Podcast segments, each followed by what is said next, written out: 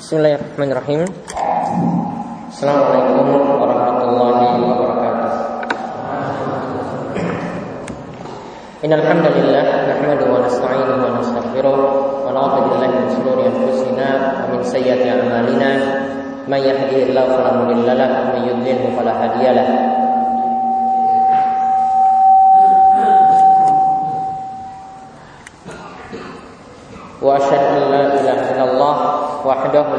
له واشهد ان محمدا عبده ورسوله اللهم صل على نبينا محمد وعلى اله ومن تبعهم باحسان الى يوم الدين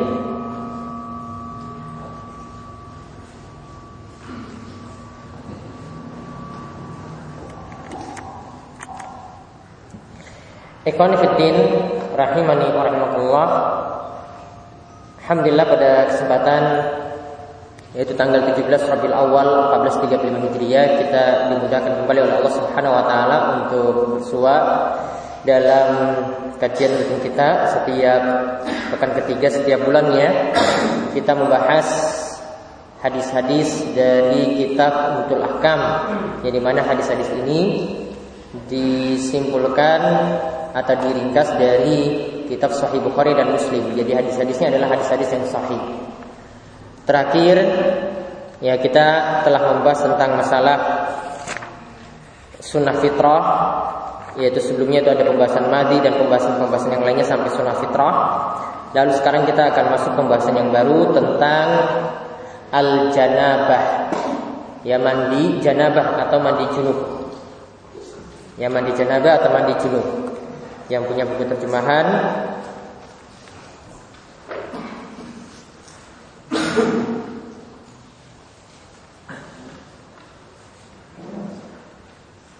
ada di halaman 33 hadis ke-31 dari penomoran yang kami pakai hadis ke-30 itu kita lihat nanti beberapa pembahasan tentang mandi junub yaitu kita mengetahui nanti dalamnya sebab-sebab kita diperintahkan untuk mandi junub. Ya sebab-sebab kita diperintahkan untuk mandi junub. Kemudian bagaimana cara mandi junub yang sempurna akan juga dijelaskan dalam beberapa hadis. Nah, kita lihat terlebih dahulu definisi janabah. Di sini kata Syekh As-Sa'di ya ketika menjelaskan Umdatul Ahkam ini beliau mengatakan bahwasanya janabah itu dari kata ijnab yang artinya ibad menjauh. Maka kita biasa mendengar ada istilah wanita ajnabi. Wanita ajnabi artinya wanita yang jauh dengan kita, bukan yang punya hubungan mahram. Ya, bukan wanita yang punya hubungan mahram. Contoh wanita yang masih punya hubungan mahram itu apa? Ibu, apalagi? Hmm, Mbak Ayu, terus apa lagi? Hah? Ade, yang koyo iki tadi Mbak Ayu. Terus nanti dengan persusuan juga saudara persusuan misalnya ibu persusuan ada lagi Hah? keponakan sepupu masuk mahram atau bukan sepupu masuk mahram atau bukan bukan. Terus bibi masuk mahram? Mahram. Terus anak perempuan ya ke bawah yaitu ada cucu perempuan ke bawahnya lagi itu semuanya masuk mahram. Begitu juga yang ke atas ya ibu kemudian ya nenek dan seterusnya ke atas itu masuk mahram. Nah, kita kan dengar istilah ajnabi. Wanita ajnabi itu artinya wanita yang bukan mahram. Artinya dia punya hubungan yang jauh dengan kita. Ya, sehingga perlakuannya pun tidak sama seperti kita ya misalnya menutup aurat di hadapan wanita di, hadapan yang masih punya hubungan mahram. Kalau wanita di hadapan yang masih mahramnya itu masih ya boleh menampakkan misalnya ya di sini ada perselisihan di antara para ulama tetapi masih bisa menampakkan rambutnya misalnya itu masih boleh kalau masih punya hubungan mahram. Tapi kalau tidak maka dia harus menutup diri secara sempurna. Nah, jadi kita kembali janabah itu berasal dari kata ijnab yang artinya ibad, artinya menjauhi. Kemudian secara istilah ya junub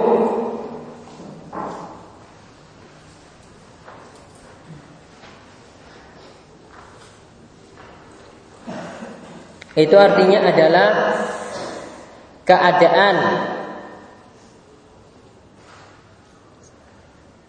yang menunjukkan seseorang tidak boleh melaksanakan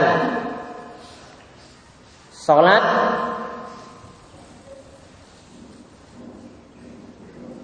dan ibadah lainnya sampai melaksanakan mandi junub atau mandi wajib.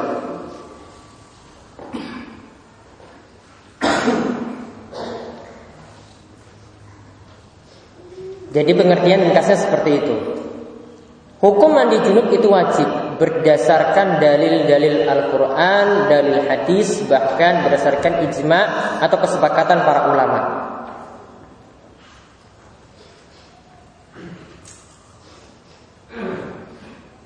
Nah sekarang kita lihat terlebih dahulu apa sebab yang menyebabkan mandi wajib. Syekh Asadi itu menyebutkan ada enam sebab. Lima yang disebutkan pertama itu disepakati oleh para ulama, sedangkan satu yang disebutkan terakhir itu diperselisihkan oleh para ulama. Jadi totalnya ada enam. Yang pertama yang menyebabkan mandi wajib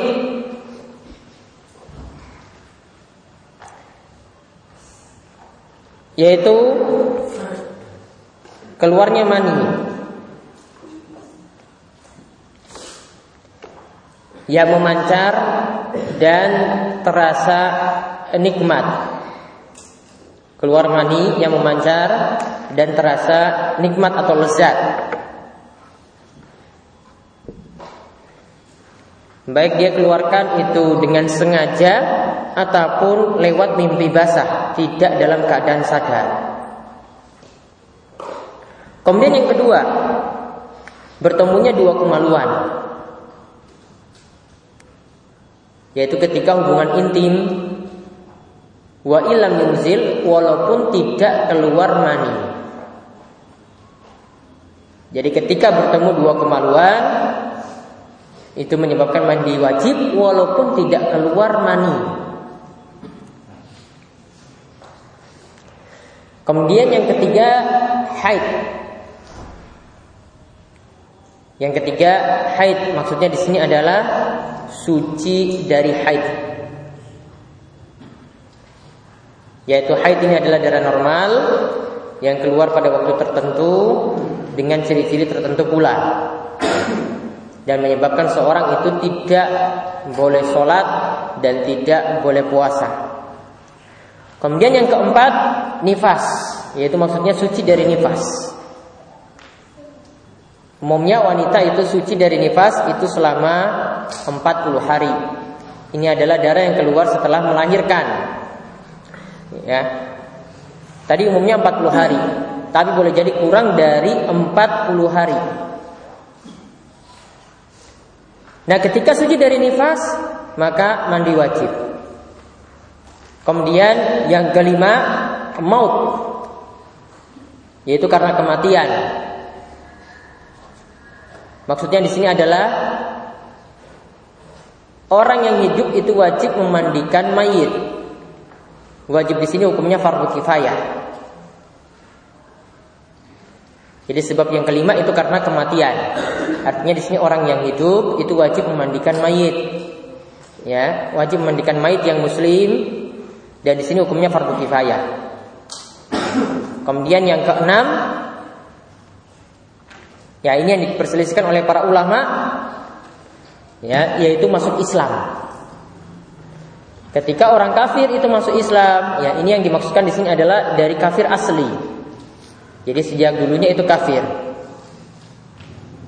Bukan yang melakukan pembatal keislaman, dia ngaku muslim tapi melakukan pembatal keislaman bukan.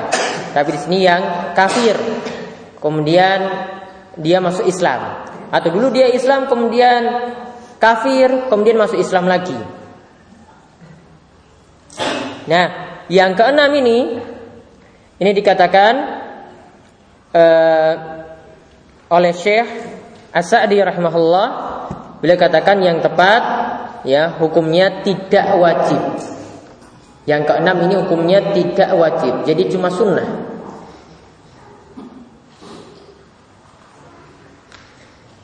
Nah, yang kita bahas dalam bab ini, dalam bab janabah ini yang pertama dan yang kedua. Yang pertama tadi apa sebabnya? Karena keluar mani. Kemudian yang kedua bertemunya dua kemaluan walaupun tidak keluar mani. Sedangkan yang haid kemudian nifas itu dibahas dalam bab tersendiri nanti setelah bab ini. Kemudian kematian ya itu nanti akan dibahas pada bab jenazah ya sholat jenazah. Nah kita lihat hadis yang bicarakan hal ini terlebih dahulu.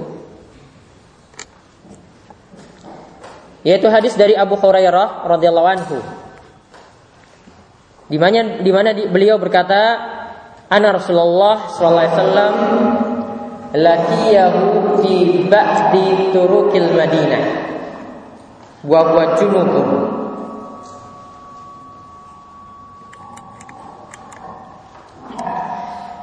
bahwasanya Rasulullah Shallallahu Alaihi Wasallam itu pernah bertemu dengannya, yaitu pernah bertemu dengan Abu Hurairah di sebagian jalan dari kota Madinah. Wahwa junubun dan ketika itu Abu Hurairah dalam keadaan junub. Ya, Abu Hurairah itu dalam keadaan junub. Artinya dia harus mandi wajib. Boleh jadi ini karena keluar mani, boleh jadi karena hubungan intim. Jadi ada beberapa kemungkinan. Kemudian Abu Hurairah berkata, "Fan khanastu minhu." Aku menjauh dari jalannya Nabi Shallallahu alaihi wasallam. Karena dia dalam keadaan junub, saking menghormati Nabi Shallallahu alaihi wasallam, dia mencari jalan yang lain. Ya, jangan berpapasan dengan Nabi SAW karena ketika itu Abu Hurairah dalam keadaan junub. Kemudian Abu Hurairah mengatakan fadhhabtu faktasaltu summa ji'tu. Kemudian aku pergi ya dan aku mandi. Lalu ketika itu aku mendatangi Nabi SAW ya lalu Nabi SAW itu mengatakan kepada Abu Hurairah Aina kunta ya Abu Hurairah? Di manakah engkau wahai Abu Hurairah? Kemudian Abu Hurairah itu menjawab kuntu junuban aku itu dalam keadaan junub. Yaitu keadaan Abu Hurairah itu dalam keadaan junub. Fakarihtu an ujalisa kawana ala ghairi taharah. Abu Hurairah berkata, aku khawatir. Ya aku tidak suka. Ya aku tidak suka duduk dengan wahai Rasulullah Sedangkan aku itu dalam keadaan tidak suci, yaitu masih dalam keadaan junub. Kemudian ketika Nabi SAW itu mendengar perkataan Abu Hurairah Maka Nabi SAW itu mengatakan Subhanallah innal mu'mina la yanjus. Subhanallah innal mu'mina la yanjus. Maha suci Allah Sesungguhnya seorang mukmin itu tidaklah najis Artinya kalau dia dalam keadaan junub tadi, junubnya itu tidak berpengaruh pada Nabi Shallallahu Alaihi Wasallam. Jadi tidak perlu, ia tidak suka seperti itu. Maka di sini ada beberapa faedah yang bisa kita ambil.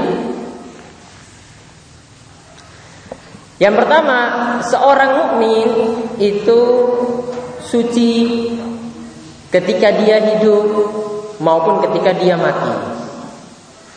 Ya, seorang mukmin itu suci ketika dia hidup maupun ketika dia mati. Sebagaimana ada tambahan penjelasan ini dalam riwayat yang lainnya. Ya, so, sesungguhnya seorang mukmin itu suci ketika hidup maupun ketika mati. Ya, di antara dalilnya tadi yang sudah disebutkan, innal mukmin la yanjus. Sesungguhnya seorang mukmin itu tidak kena najis.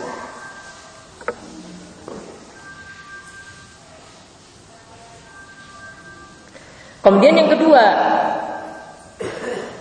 hadis ini menunjukkan juga bagaimana penghormatan para sahabat kepada Nabi Shallallahu Alaihi Wasallam. Ketika mereka dalam keadaan junub itu sampai tidak suka ya berpapasan dengan Nabi Shallallahu Alaihi Wasallam bertemu dengan Nabi Shallallahu Alaihi Wasallam.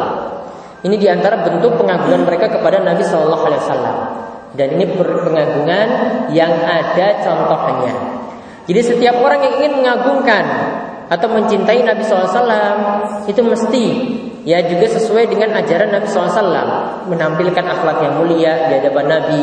Ya ini adalah di antara bentuk cinta Nabi SAW kemudian dia melaksanakan sunnah Nabi SAW itiba terhadap ajaran Nabi SAW ini juga termasuk ya cinta kepada Nabi SAW ya jadi cinta kepada Nabi SAW juga harus dibuktikan dengan bersesuaian atau tidak dengan ajaran Nabi SAW kalau tidak bersesuaian dengan ajaran Nabi, maka ini menunjukkan bahwasanya itu bukanlah cinta, tapi hanya klaim saja dia mencintai Nabi Shallallahu Alaihi Wasallam. Kemudian faedah yang lainnya lagi, hadis ini menunjukkan, hadis Abu Hurairah ini menunjukkan keutamaan menghormati orang-orang soleh, terutama para ulama, karena mereka adalah warasatul anbiya karena para ulama itu adalah pewaris para nabi. Ya, jadi di sini mengajarkan juga selain menghormati nabi juga menghormati para ulama. Menjaga hak-hak mereka ketika bertemu dengan mereka juga berakhlak yang baik, berakhlak yang sopan dan seterusnya.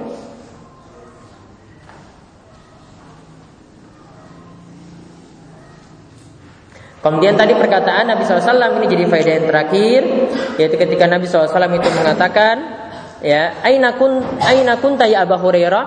Di manakah engkau wahai Abu Hurairah? Maka Nabi SAW itu ingin bertanya kok Abu Hurairah ini nggak kelihatan? Maka dapat pelajaran di sini kata si Sa'di ya kita bisa ambil pelajaran hendaklah seorang ketika melihat ya pengikutnya atau murid-muridnya ataupun jamaahnya hendaklah mereka selalu menanyakan kepada menanyakan kondisi jamaah tersebut. Apakah dia dalam keadaan sehat? Apakah dia itu uh, hadir sholat jamaah ataukah tidak? Ataukah dia itu dalam keadaan sakit? Ya sedang di mana? Itu maka ini juga diperintahkan untuk ditanyakan seperti apa yang dilakukan Nabi SAW kepada Abu Hurairah tadi. Kemudian hadis yang kedua dalam bab ini yaitu tentang dijelaskan sedikit tentang tata cara mandi sallallahu alaihi wasallam. Yaitu di sini dijelaskan dalam hadis Aisyah. Yaitu yang hadis kedua dalam bab ini yaitu dari Aisyah radhiallahu anha qalat ia berkata Karena Rasulullah sallallahu alaihi wasallam idza tasala minal janabati ghusala yadayhi Ketika Rasulullah SAW itu melaksanakan mandi junub, beliau mencuci kedua tangannya terlebih dahulu. Barangkali tangannya ini ada yang najis atau masih ada mani yang nempel dan seterusnya. Kemudian setelah itu summa tawaddoa wudu'ahu lis-shalah. Kemudian Nabi SAW itu berwudu sebagaimana berwudu untuk sholat. Kemudian Nabi SAW itu berwudu sebagaimana berwudu untuk sholat. Kemudian semak tasala lalu ketika itu beliau mandi. Summa takhallala biyadaihi sya'rahu lalu beliau dengan tangannya ya dengan tangan beliau beliau menyela-nyela rambut kepalanya hatta idza dhanna annahu qad arwa basyaratahu afadhal ma alaihi salah samarat. Kemudian ketika dia itu sangka sudah sampai menyentuh kulit kepala, beliau mengguyur air di atas kepala tersebut sebanyak tiga kali. Lalu summa gosala sa'ira jasadihi. Lalu beliau ya mencuci atau menyiram bagian anggota badan yang lainnya. Dalam riwayat yang lain dikatakan Aisyah mengatakan wa kana taqul Aisyah mengatakan kuntu aktasilu ana wa Rasulullah sallallahu alaihi wasallam min ina'in wahidin naktarifu minhu jami'a. Ini Aisyah menjelaskan Nabi SAW pernah mandi bersama Aisyah. Aku tuh pernah mandi ya bersama Rasulullah Sallallahu Alaihi Wasallam dari satu bejana. Aku pernah mandi bersama Rasulullah SAW dari satu wadah. Naktarifu minhu jami'an. Kami sama-sama menciduk air dari bejana tersebut. Ya, kami sama-sama menciduk air, mengambil air dari bejana tersebut. Nah, hadis Aisyah di sini nanti ditambahkan lagi dengan hadis uh, dari Maimunah. Ini menjelaskan tentang tata cara mandi junub yang sempurna. Mandi junub itu ada dua macam. Yang pertama, mandi junub sekedar memenuhi kesahan mandi. Sekedar mencari sahnya saja. Yaitu mencari sahnya saja itu bagaimana? Yaitu ketika seorang itu mengguyur seluruh badannya dengan air.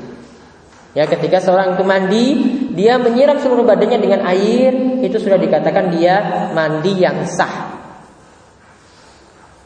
Ya, jadi mandi yang pertama apa? Mandi yang cuma mencari sahnya mandi. Kemudian yang kedua, mandi yang kamil, yang sempurna. Ya, mandi yang sempurna. Mandi yang sempurna itu bagaimana? Nah, nanti akan dijelaskan dalam dua hadis di sini, dalam hadis Aisyah dan hadis Maimunah. Nah, hadis Aisyah di sini lihat. Ya, mandi yang sempurna itu diawali dengan wudhu. Mandi sempurna itu diawali dengan wudhu dan mengguyur seluruh badan dengan air. Jadi tidak langsung mengguyur, tapi dia berwudu dulu sempurna, baru setelah itu mengguyur seluruh badan dengan air. Nah, tata caranya kita perhatikan di sini dalam hadis Aisyah ya. Tata caranya kita perhatikan dalam hadis Aisyah, tata cara mandi yang sempurna. Yang pertama, mencuci tangan. Ini ingat ini dalam hadis Aisyah ya. Yang pertama mencuci tangan. Karena barangkali di sini ada bekas-bekas najis. Ada kotoran, ada bekas mani, Kemudian yang kedua berwudu yang sempurna seperti sholat.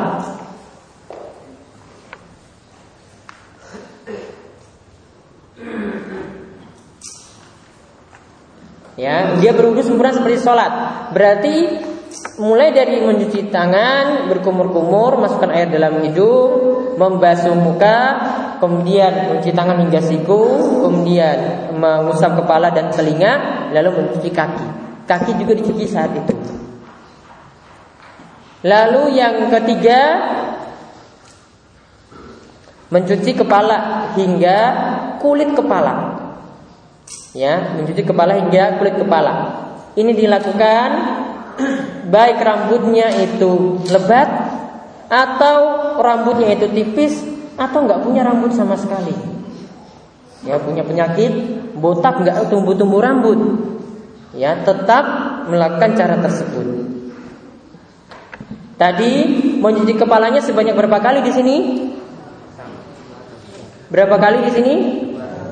Tiga kali. Salah sama roh sebanyak tiga kali. Coba tadi diulang apa? Yang pertama tadi apa? Cuci, tata cara mandi sempurna, mencuci tangan. Lalu yang kedua, berwudu. Yang ketiga, mencuci kepala tiga kali. Kemudian yang keempat, mencuci anggota badan yang lainnya. Atau menyiram anggota badan yang lainnya. Di sini lebih utama mulai dari yang kanan terlebih dahulu. Jadi kanan dulu dicuci bagian kanan dulu disiram tangan kanan, kemudian pinggang kanan, kaki kanan, baru setelah itu bagian yang kiri, tangan kiri, pinggang kiri, kemudian kaki kiri sampai ke bawah.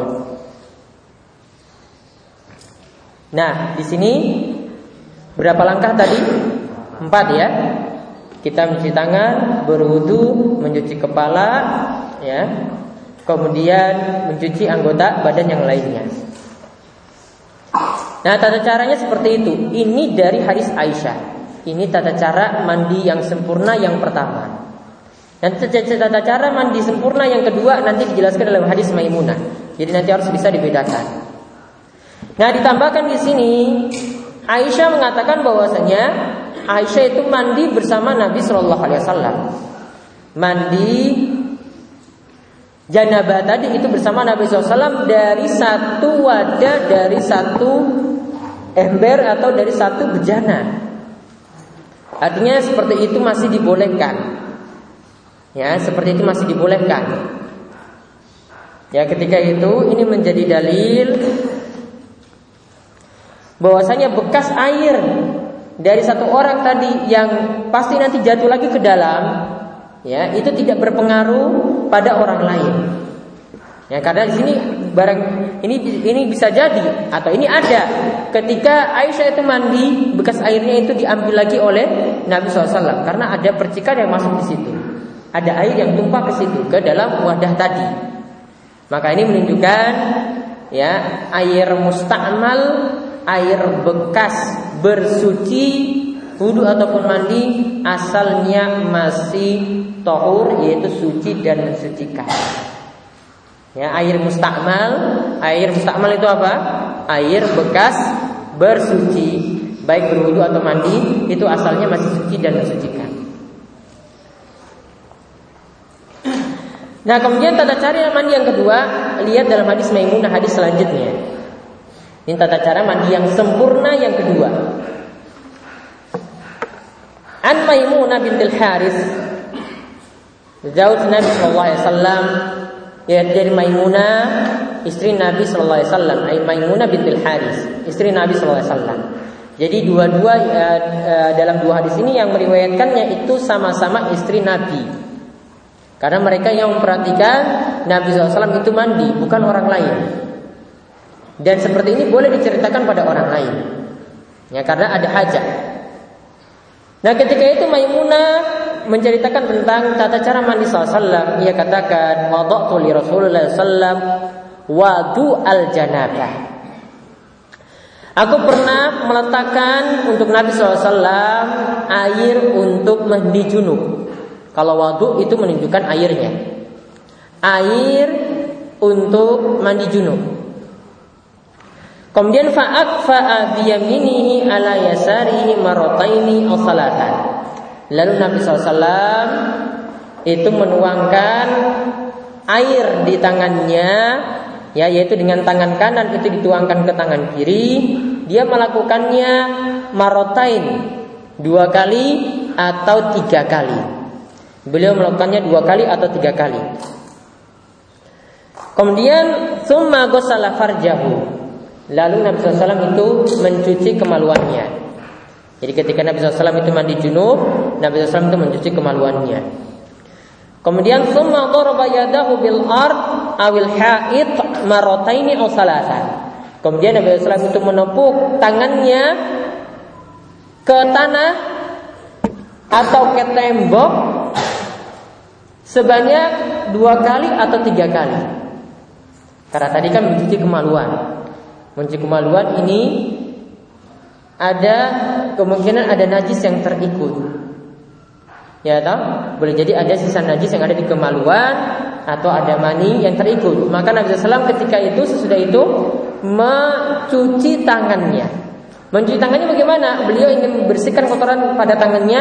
Tangannya itu ditepuk ke tanah atau ke tembok. Ditepuknya sebanyak dua atau tiga kali. Kalau sekarang perlu nggak seperti itu? Ya, tangan ini ingin dicuci, sekarang pakai apa? Pakai sabun.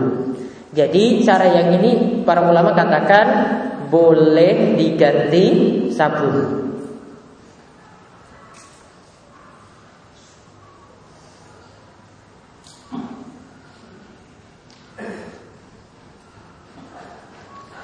Nah kemudian setelah itu Nabi SAW berwudu. Nah lihat di sini dikatakan oleh Maimunah summa mat madha wastan syaqqa. Kemudian Nabi SAW itu berkumur-kumur dan masukkan air dalam hidung. Wa ghasala wajhahu wa Lalu beliau mencuci wajahnya dan lengan tangannya. Ya, kedua lengan tangannya.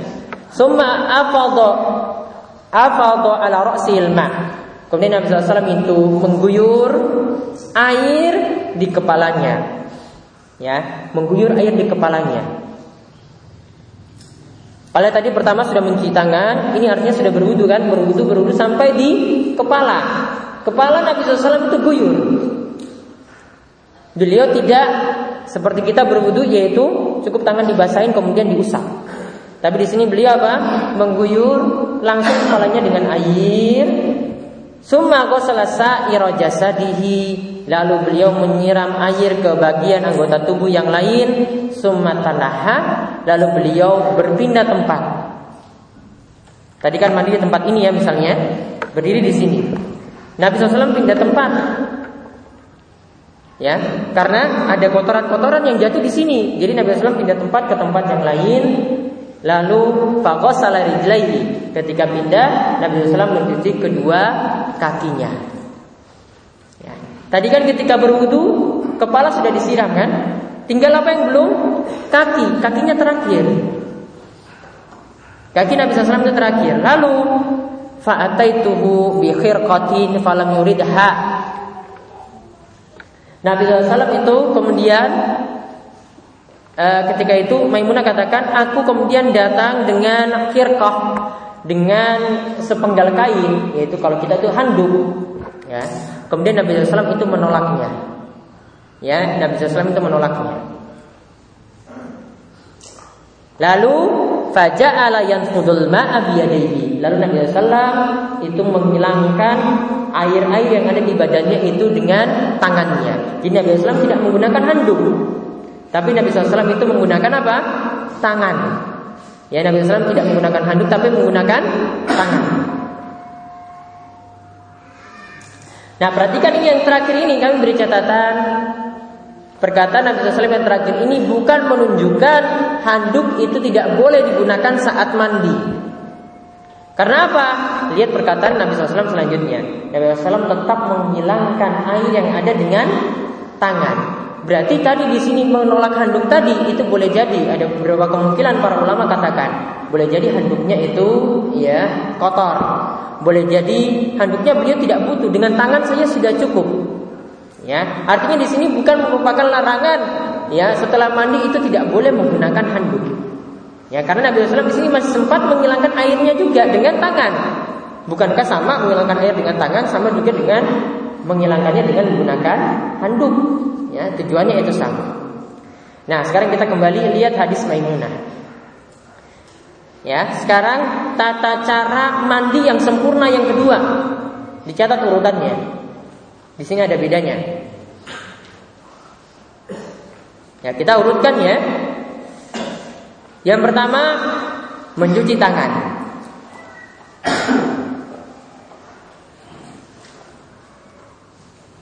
Ya, mencuci tangan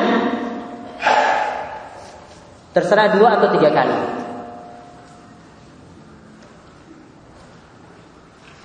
Kemudian yang kedua mencuci kemaluan. Mencuci kemaluan.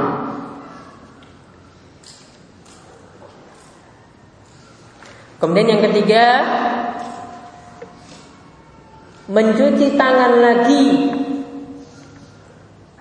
dengan sabun. Kemudian yang keempat Berwudu mulai dari berkumur-kumur Masukkan air dalam hidung Membasuh wajah Mencuci lengan tangan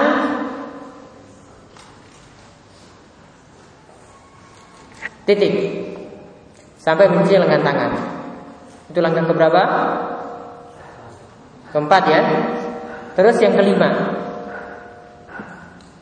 Yang kelima mengguyur kepala dengan air.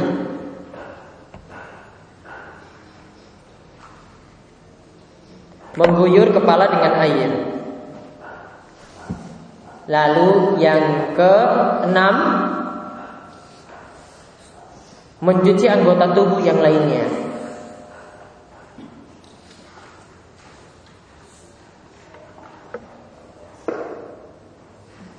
Kemudian yang ketujuh yang terakhir mencuci kaki. Yang ketujuh yang terakhir mencuci kaki. Beda atau tidak cara Aisyah dan cara Maimunah? Beda. Kalau cara Aisyah tadi bagaimana? Apa bedanya? Berwudunya sempurna. Tapi kalau cara Maimunah ya, kita berwudu itu cuma sampai mencuci lengan tangan, kemudian setelah itu air diguyur di kepala. Ya tak? Air diguyur di kepala, lalu menyiramkan anggota badan yang lainnya, kemudian pindah tempat lalu mencuci kaki. Kakinya itu terakhir. Kalau dalam hadis Aisyah, kakinya itu sudah ketika wudhu. Ya, wudhunya itu sudah sempurna. Namun kalau hadis Maimunah, wudhunya itu cuma sampai lengan tangan, kemudian ketika di kepala itu sudah mengguyur kepala itu dengan air, lalu mencuci anggota badan yang lainnya. Mana caranya yang lebih benar di sini? Hah? Mana cara yang lebih benar? Benar semuanya. Jadi kadang melakukan cara Aisyah yang Aisyah sebutkan, kadang melakukan cara yang disebutkan oleh Mai Maimunah. Karena kedua-duanya itu meriwayatkan langsung dari Nabi Shallallahu Alaihi Wasallam. Ya, dua-duanya sama-sama meriwayatkan seperti itu dan itu dilakukan oleh Nabi. Jadi Nabi kadang melakukan cara yang itu, kadang melakukan cara Maimunah, kadang melakukan cara Aisyah dengan wudhu dengan sempurna terlebih dahulu, baru setelah itu melakukan cara yang disebutkan oleh Maimunah. Nah, ini tiga hadis dulu kesempatan kali ini. Ada pertanyaan? Monggo bisa langsung diskusi. Langsung tanya saja. Iya.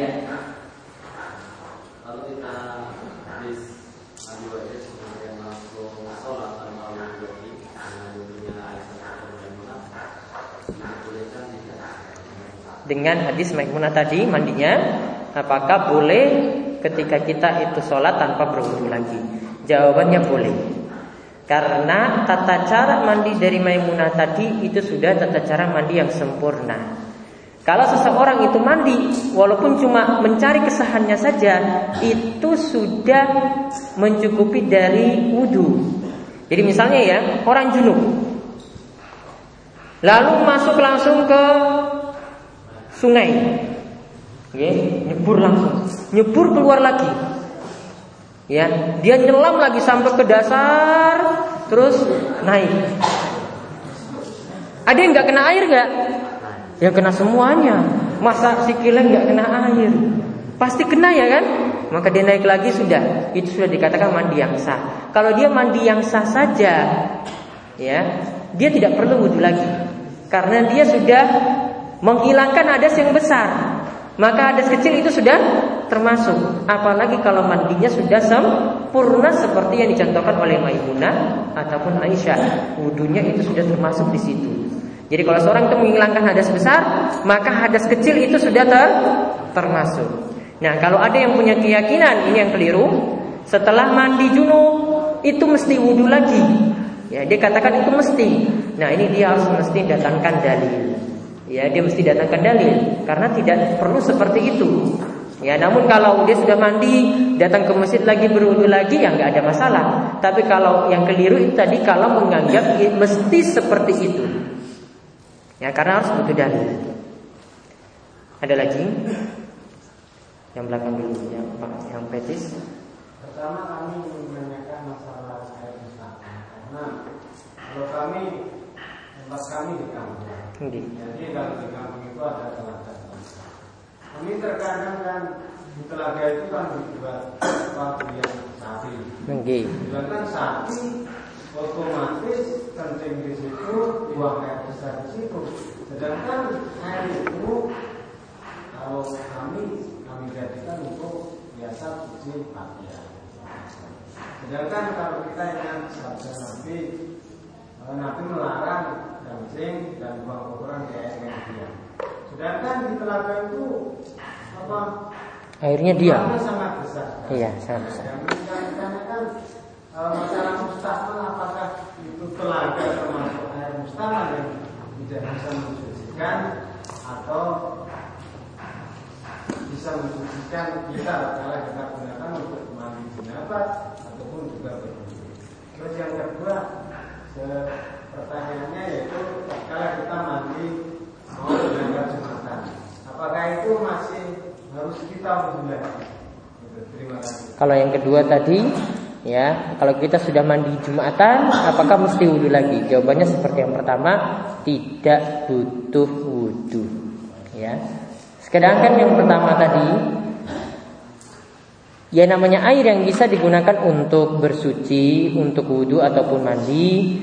Itu para ulama katakan hanyalah air yang disebut ma'un mutlak. Ya, ini dalam mazhab Syafi'i itu biasa disebut dengan ma'un mutlak. Artinya air yang disebut air.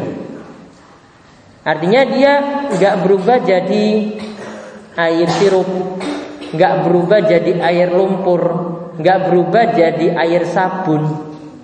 Kalau sudah ada seperti itu, ya tambahan-tambahan tadi seperti sabun, seperti lumpur sehingga airnya itu begitu coklat, misalnya terjadi banjir bandang ya, itu kan airnya berubah karena kotoran lumpurnya itu begitu banyak. Ya, itu sudah disebut air lumpur, air banjir. Nah, ini tidak bisa digunakan. Namun kalau airnya itu masih disebut air mutlak, ya, artinya masih kelihatan bening atau masih ada ya kotoran cuma sedikit saja tidak berpengaruh. Walaupun di situ ada kotoran-kotoran yang lainnya, ya, perlu diketahui bahwasanya untuk sapi ya kencingnya ataupun kotorannya itu suci. Para ulama bahas tentang kotoran atau kencing hewan yang halal dimakan itu mereka kiaskan dengan eh, kencingnya unta. Kencingnya unta itu boleh diminum. Itu sebagai obat. Nabi SAW itu pernah melihat ada seseorang itu eh, meminum kencing unta Nabi SAW itu biarkan. Ya, ini dari dari dalil ini mereka ya bawa ke binatang-binatang yang lainnya halal dimakan. Unta kan halal dimakan. Sapi juga halal di dimakan. Maka kotoran ataupun kencingnya itu tidak najis. Kalau tidak najis berarti kalau masuk ke situ airnya itu tidak berpengaruh sama sekali karena air telaga itu lebih banyak. Ya, air telaga itu lebih banyak daripada kencingnya. Kencingnya kan cuma berapa saja. Air telaga kan lebih besar. Maka seperti itu tidak berpengaruh. Adapun tadi tentang masalah uh, ma'un rokit yaitu air yang diam Nah ini air yang diam yang tidak bisa mengalir. Namun kalau airnya itu jumlahnya banyak sekali, ya ini tidak ada masalah. Namun yang masalahnya nanti kalau orang itu kencing atau mandi junub di situ, ya ini yang dilarang karena dapat mengganggu orang-orang yang memanfaatkan air tersebut untuk mencuci. Mungkin ada yang manfaatkan juga untuk mandi, ada yang manfaatkan untuk cuci kendaraannya, dapat mengganggu. Maka ketika seseorang itu buang air kecil, buang air besar atau mandi minum tidak dibolehkan mengganggu orang lain. Nah kalau seperti tadi, jadi dilihat airnya, airnya sudah berubah jadi air lumpur atau belum. Kalau masih bening, ya masih disebut kita tadi sebut dengan air mutlak, ya seperti air yang ada di bak kita misalnya, ada di bak wudhu kita, maka boleh kita pakai untuk bersuci. Pakai mencuci pun juga boleh. Jadi diperhatikan ayatnya seperti itu.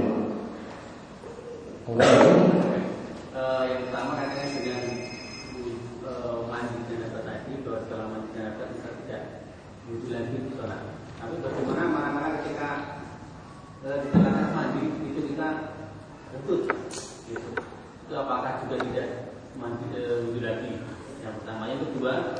dengan riwayat Aisyah tadi mandi satu kali Rasulullah. Itu apakah beliau itu ambil wudhunya itu di situ juga atau wudhunya di tempat lain? Kalau wudhunya tidak diterangkan di sini. Yang diterangkan itu cuma sama-sama ambil siduan dari satu bejana. Wudhu tidak diterangkan di sini, jadi nggak bisa kami jawab. Yang ada penjelasannya Aisyah ambil air dari situ, Nabi SAW juga ambil air dari dari situ. Dan itu ada kemungkinan ada air yang jatuh lagi di situ bekas mandi, ya kan? Ada air yang jatuh lagi bekas mandi di situ. Nabi SAW gunakan, Aisyah lagi gunakan lagi. Maka di sini tadi yang kita bahas air mustakmal tidak bermasalah. Ini banyak ulama yang mengikuti hal ini termasuk Ibnu Hajar juga ya salah satu ulama Syafi'i. Kemudian yang pertama tadi uh -huh, ketika mandi janabat. Kalau mandi janabatnya sudah selesai, kemudian kentut, maka cukup berwudu. Karena mandi janabatnya itu sudah sem sempurna. Ya, kita sudah guyur air semua ke badannya, kemudian sudah selesai mau basuh badan dengan handuk, ya, mau mengusap badan dengan handuk. Nah, ketika itu kentut. Maka cukup apa berarti? Cukup wudhu. Ya, dia cukup wudhu. Sekarang kalau di tengah-tengah, ya, sekarang di tengah-tengah, maka asalnya atau bagusnya guyur lagi badan dengan air. Ya bujur badan saya dengan air sudah sempurna kan? Semua kena sudah. Setelah itu dia tidak perlu wudhu lagi. Ya jadi seperti itu ada lagi? Ada pertanyaan? Oh kertas Apakah boleh kita berwudu di kamar mandi sedangkan tidak boleh berdoa di kamar mandi? Ya, betul. Berdoa di kamar mandi tidak boleh. Nah, tentang masalah berwudu di kamar mandi ini, ini nanti masalahnya kembali ke bolehkah nanti membaca bismillah di situ. Nah, nanti kita kembali ke hukum membaca bismillah saat berwudu. Apakah wajib atau sunnah? Apakah wajib atau sunnah? Ada hadis yang berbunyi la wudu liman lam yakra ya ismallah alaih. Tidak ada wudu bagi orang yang tidak membaca bismillah ketika dia memulai berwudu. Namun tentang masalah hadis ini para ulama berselisih pendapat. Ya, ada yang mengatakan hadisnya itu sahih. Kalau hadisnya sahih, ya, maka dia tetap baca bismillah tadi saat berwudu di kamar mandi. Ya, dia tetap baca bismillah saat itu, tapi tidak perlu dikeraskan, cukup dilirihkan saja. Nah, namun pendapat yang lebih tepat dalam masalah ini, ya, hadis yang bicarakan bismillah saat wudhu itu bukanlah hadis yang sahih. Hadis ini dikritik oleh Imam Ahmad. Ya, hadis ini dikritik oleh Imam Ahmad. Jadi pendapat yang lebih tepat dan ini jadi mazhab Syafi'i. Ya, Membaca bismillah saat mulai wudhu hukumnya sunnah dan tidak wajib. Nah, di sini ulama Syafi'i juga mengkiaskan lagi dengan mandi. Mandi juga awali dengan bismillah, tapi hukumnya sunnah bukan wajib. Jadi kalau berwudhu di kamar mandi kita tidak baca bismillah, wudhunya tidak sah. Kemarin kita sudah jelaskan ketika penjelasan wudhu. Ya, ada dijelaskan tata cara wudhu yang sempurna di antaranya dari hadis Utsman bin Affan. Utsman bin Affan itu dia katakan bahwasanya dia menerangkan tata cara wudhu Nabi Shallallahu Alaihi Wasallam. Tapi coba perhatikan hadis tersebut ada dalam kitab ini ya. Ada dalam kitab ini Utsman sama sekali di awal wudhu tidak mengucapkan Nabi SAW itu mengucapkan Bismillah. Dia tidak menyebutkan bismillah sama sekali. Ya, mulai dari berkumur-kumur masukkan air dalam hidung, ya, kemudian membasuh wajah dan seterusnya tanpa diawali dengan bismillah. Nah, inilah juga jadi alasan kenapa bismillah itu tidak sampai wajib ya, namun cuma dihukumi sunnah. Ya, artinya kalau kita di luar kamar mandi, kita baca bismillah tadi. Ya, kalau dalam kamar mandi kita tinggalkan tidak merusak wudhu kita. Ada lagi? Ada lagi yang tanya langsung? Ya monggo.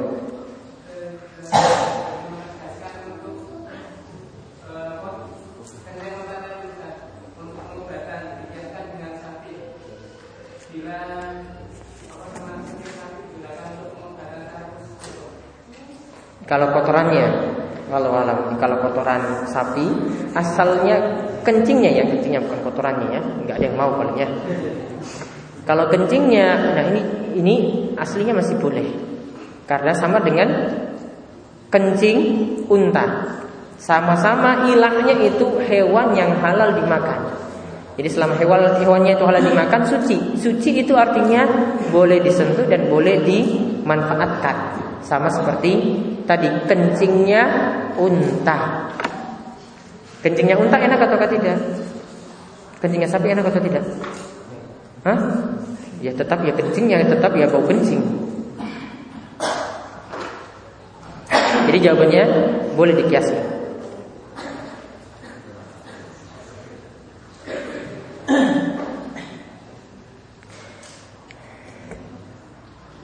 Ada yang tanyakan, termasuk yang mewajibkan untuk mandi besar adalah bertemunya dua kemaluan. Bagaimana jika terhalangi sesuatu seperti memakai kondom?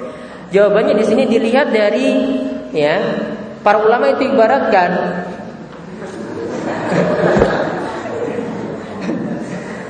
ya harus dijelaskan.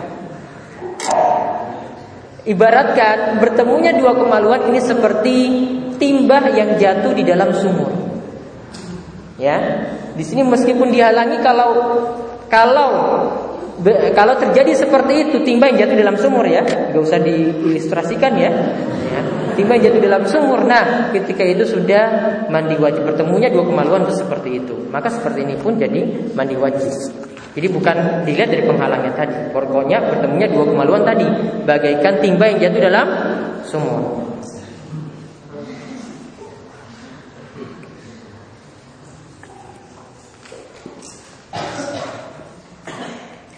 Ada seseorang yang bermimpi setelah dia mandi janabah. Ya. Jadi sebentar ada seorang yang bermimpi setelah dia mandi janabah, nah, dia setelah mandi itu menemukan lagi di kemaluannya ada sisa mani. Jadi sudah mandi sempurna, sudah selesai, ya. Dia lagi celananya itu ada keluar mani lagi. Bagaimanakah ini mandinya perlu diulangi ataukah tidak? Jawabannya tidak perlu. Karena apa? Tadi keluarnya mani itu syaratnya ada dua. Ini pendapat yang tepat, syaratnya itu ada dua. Keluar maninya itu tadi eh, dengan ladzah dan satu lagi tadi dengan memancar, yaitu dengan memancar airnya itu keluar dan terasa nikmat ketika keluar. Sedangkan yang ini tadi bekas maninya tadi tidak memenuhi dua syarat tersebut. Jadi saat mandinya tidak perlu diulangi cukup kemaluannya itu dibersihkan atau celananya itu dibersihkan dan mani itu hukumnya suci.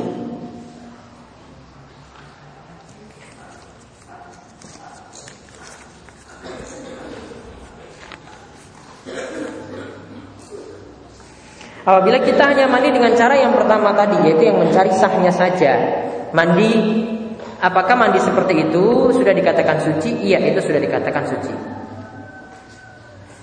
Apakah cara yang kedua tadi maksudnya cara yang sempurna baik dari Aisyah ataupun dari Maimunah yang diceritakan yang diceritakan oleh Aisyah maupun dari Maimunah itu hukumnya wajib atau sunnah? Jawabannya hukumnya sunnah. Yang wajibnya tadi seluruh badan terguyur semuanya dengan air.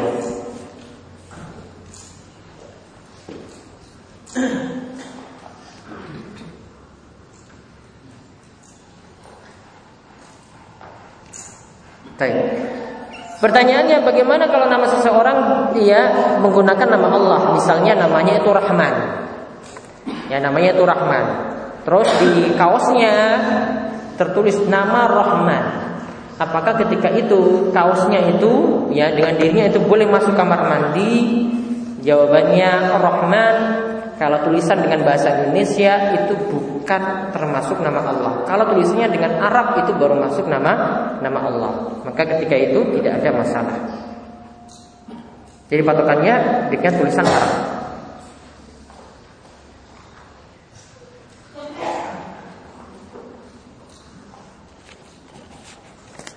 Ada lagi? Ya, monggo. Kaitannya dengan yang eh, di kamar mandi kamar mandi karena sekarang kita sudah semakin maju WC sendiri kamar mandi sendiri. Nah yang tidak diperbolehkan itu yang di WC atau yang di kamar mandi atau dua-duanya. Sementara kamar mandi sendiri tidak ada WC-nya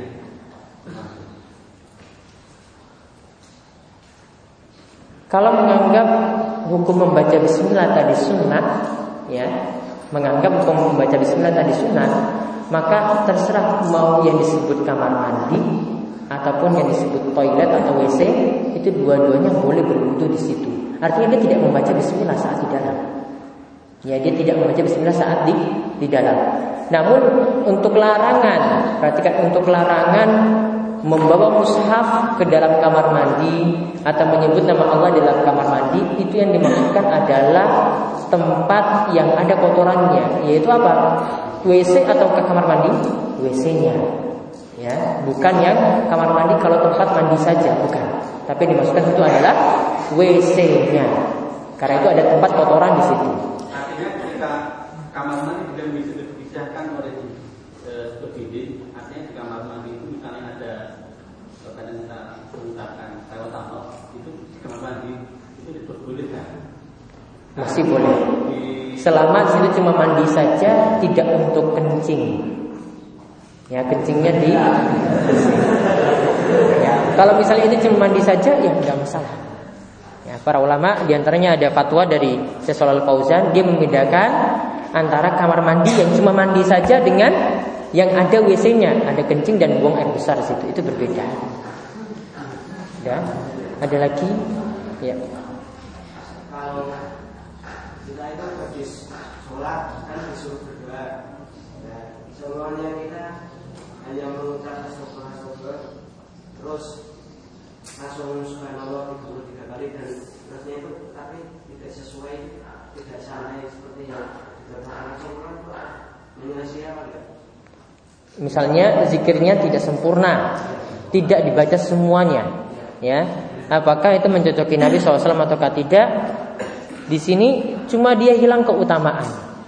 Ya, yang lebih bagus itu ya membaca seperti yang dinyatakan oleh Nabi SAW. Baca astagfirullah, kemudian Allahumma antas salam salam dan seterusnya. Kemudian baca uh, nanti ada subhanallah 33, alhamdulillah 33, Allahu akbar 33 ya. Kemudian baca ayat kursi, baca surat Al-Ikhlas, Al-Falaq, An-Nas. Nah, ini yang sempurna. Kalau dia tinggalkan atau dia tidak bisa baca sama sekali, maka dia tidak terkena dosa karena hukumnya sunnah. Pernah Nabi SAW karena beliau uh, punya suatu hajat, ketika selesai sholat, Nabi SAW itu setelah salat langsung pergi dari tempat duduknya. Beliau pergi ke rumah karena ketika itu beliau mau menyelesaikan sedekah. Ada barang yang harus disedekahkan, dia mau tunaikan juga saat itu juga.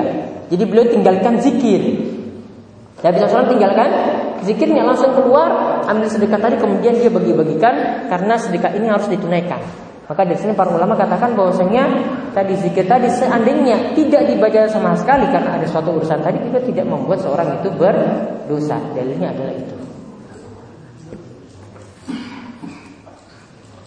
Jadi cuma hilang keutamaannya saja, tidak berdosa.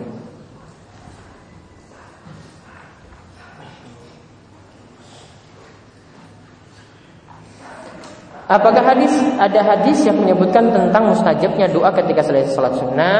Kalau hadis khusus tidak ada. Ya hadis khusus tidak ada, tetapi di sini tidak menunjukkan larangan berdoa setelah selesai salat sunnah. Karena dalam ayat disebutkan faiza farokta fansop. Jika kalian telah selesai, selesai dari apa? Di sini para ulama itu katakan ada yang tafsirkan selesai dari ibadah. Fansop maka segeralah menghadap Allah. Maksudnya segeralah berdoa. Nah, di sini para ulama katakan ini kalau dalam sholat sunnah bisa seperti itu. Setelah selesai sholat kita itu berdoa.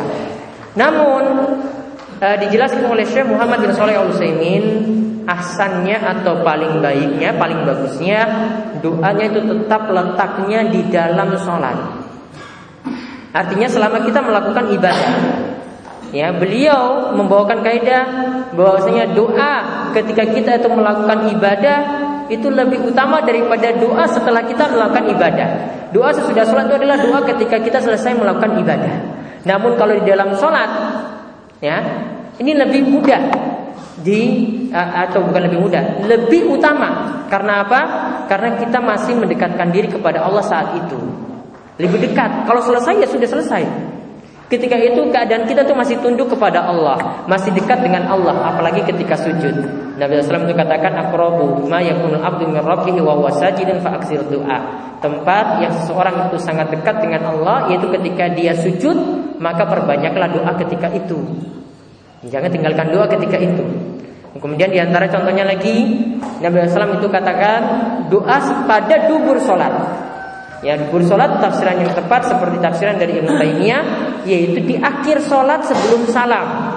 Yaitu setelah baca tahiyat ya, lalu kita membaca doa ketika itu baru salam. Itu masih lebih utama. Namun di sini tidak mencela, kita tidak maksud mencela orang yang berdoa sesudah sholat. Ya, sholat sunnah tidak. Tetap saja boleh. Namun kalau dia berbanyak doa di dalam sholat itu lebih utama karena dirinya itu makin dekat dengan Allah saat itu. Jadi saat sujud kita bisa perlama. Kita kan sholat sunnah kan sendirian. Kita bisa perlama ketika kita uh, setelah tahiyat sebelum salam juga kita bisa perbanyak doa saat itu karena saat itu kita masih dekat dengan Allah Subhanahu wa taala. Ya, ada lagi. Kalau dalam keadaan dia berdoa pakai bahasa Indonesia. Asalnya pakai bahasa Arab karena masih di dalam sholat. Ya. Hukum dengan kalau membaca doa saat sujud dengan bahasa Indonesia hukumnya makruh. Makruhnya tidak sampai haram bagusnya tetap dengan bahasa Arab atau bahasa atau dengan doa yang terdapat dalam Al-Qur'an atau doa yang terdapat dalam hadis. Ya, seperti itu bisa dia pilih saat dia sujud dia bisa baca doa Rabbana atina fid dunya hasanah wa fil akhirati hasanah wa qina adzabannar. Doa yang warid atau yang datang dari Al-Qur'an ataupun hadis. Ada lagi? Ya.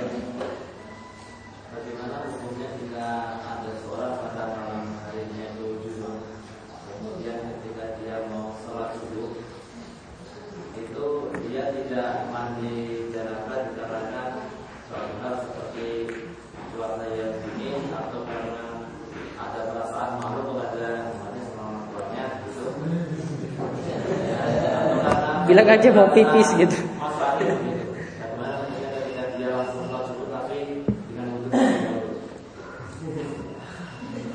Yang boleh seperti itu ya wudhu terlebih dahulu itu cuma sebelum tidur. Kita misalnya belum kita misalnya belum mandi ya saat tidur. Ya. Hubungan intim sebelum tidur. Kemudian mau tidur, keadaan masih dalam keadaan junub. Untuk memperingan keadaan junubnya di sini, ya, kita sudah bahas dalam beberapa hadis yang lewat, itu kita diperintahkan untuk wudhu. Ya, diperintahkan untuk wudhu. Wudhunya itu bukan menghilangkan hadas besarnya. Terus apa? Cuma memperingan Nanti dia mandi tetap setelah bangun tidur mau sholat subuh. Jadi itu bukan alasan, ya tidak bisa diganti wudhu, tidak bisa apalagi diganti tayamum karena masih ada air. Keadaan dingin, dingin tidak bisa, tidak membuat dia itu mati. Kalau dia guyur-guyur, badannya masih tetap segar. Ya, dengan mertua pun itu juga bukan alasan. Ya, mertua juga nggak bunuh dia kan kalau dia mandi. Alasan saja kamar mandi mau ngising, mau apa gitu lama ya nggak apa-apa. Terserah saya di dalam kamar mandi. Ya. Kita punya hajat banyak dalam kamar mandi nggak masalah kan. Apalagi mau mandi itu wajib. Ya, jadi ketika itu bukan alasan. Sudah ya? Ada lagi?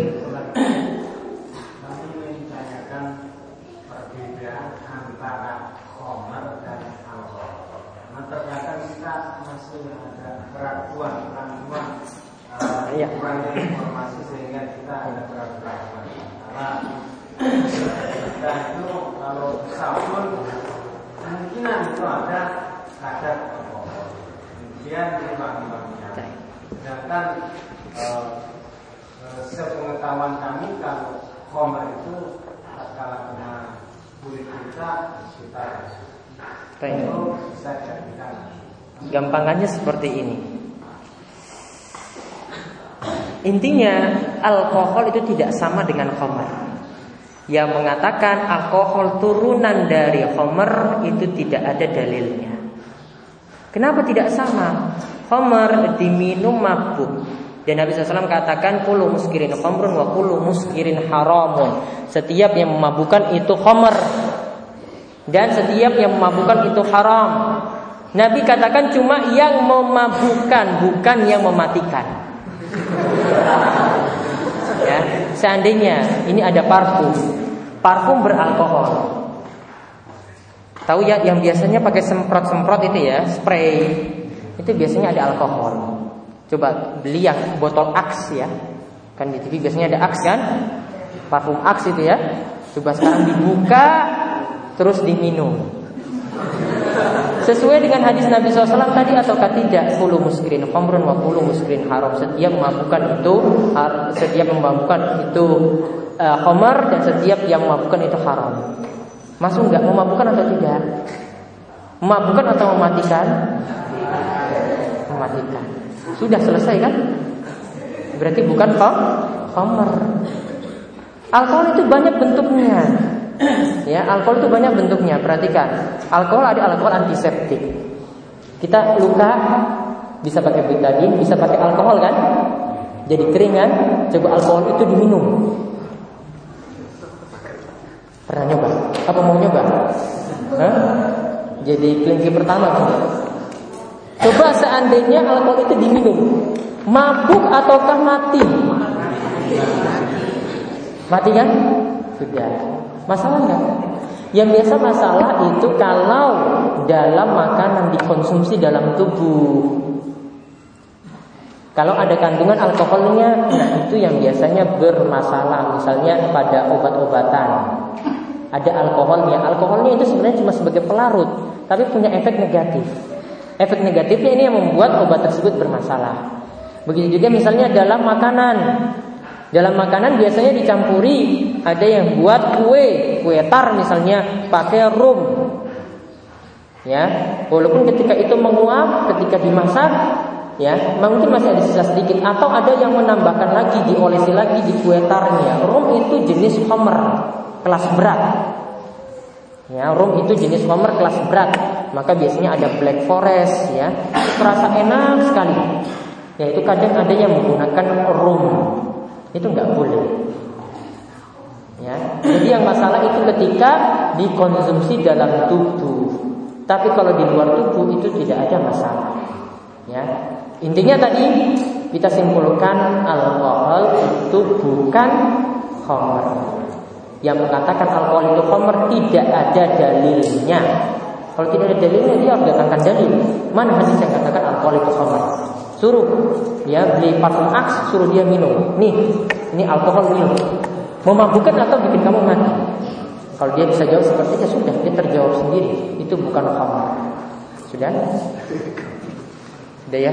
Nanti bulan depan lagi baru kita uh, Mudah-mudahan bermanfaat. Ada kurang lebihnya kami mohon maaf. Ya, dan kami kembalikan kepada pembahasan. Tanggal 2 itu